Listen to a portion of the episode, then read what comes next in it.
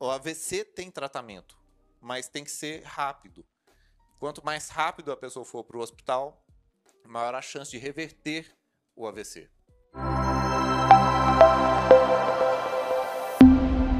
Então, quando você tem é, um AVC, o que é um AVC no caso? Um AVC isquêmico. Pode ser uma hemorragia também, mas isquêmico. Você obstrui um vaso sanguíneo que levaria sangue para uma região específica do cérebro.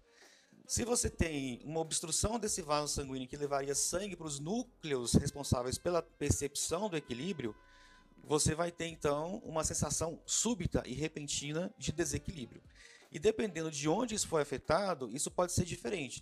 Então você pode ter a sensação de que está girando, você pode ter a sensação de que você não consegue ficar em pé, não consegue se controlar sentado, que você não consegue caminhar direito. Então, isso, todos esses sintomas, eles, eles são diferentes de acordo com onde foi afetado no seu cérebro, na região do equilíbrio.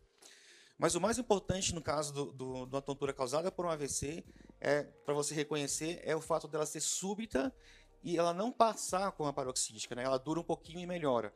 Não, ela é súbita e permanente e pode às vezes até piorar. Então tem que imediatamente chamar um serviço de emergência.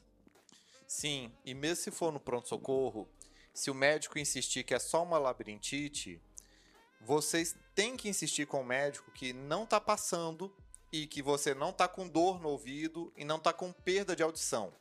Por quê? Tontura que persiste, mas a pessoa tem dor no ouvido e perda de audição, o problema está no ouvido. Agora, a pessoa. AVC não dói, tá, gente? AVC não dói na grande maior parte absoluta dos casos. Dói só quando arrebenta vaso e sangra. AVC não dói. Não tem que ficar pensando, ai, não doeu, não é AVC. Não, não tem que pensar isso. Se vem uma tontura e a tontura não está passando, não é paroxística e passa, e não está tendo sintomas de ouvido, que é perda de audição, dor no ouvido, corre, porque isso pode ser sim um AVC.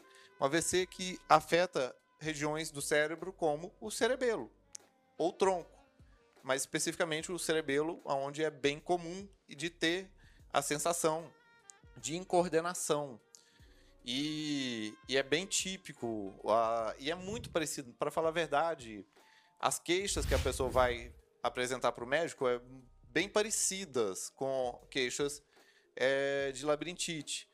E pode até ter o olhinho às vezes batendo também, até as coisas girando, e por isso que tem que ter é, uma perspicácia, tem que ter um, um mínimo de atenção do médico em examinar o paciente e valorizar a queixa, não é virar lá no pronto-socorro, ah, labirintite, mete Dramin próximo. Porque, tipo, quem não já passou por isso num pronto-socorro, né? Bom, e a, a tontura do, do AVC, se ela é rapidamente descoberta, o AVC pode ser tratado, porque o, o AVC tem tratamento, mas tem que ser rápido. Quanto mais rápido a pessoa for para o hospital, maior a chance de reverter o AVC. Fala mais, Daniel. É importante vocês saberem também é, que, por exemplo, como a gente falou aqui antes, né, que a, a tontura do AVC ela não é causada por movimento da cabeça, por olhar para cima, olhar para baixo. Ou não piora nessas situações. É uma é tontura que ela é permanente. Ela acontece subitamente e ela, e ela fica permanente.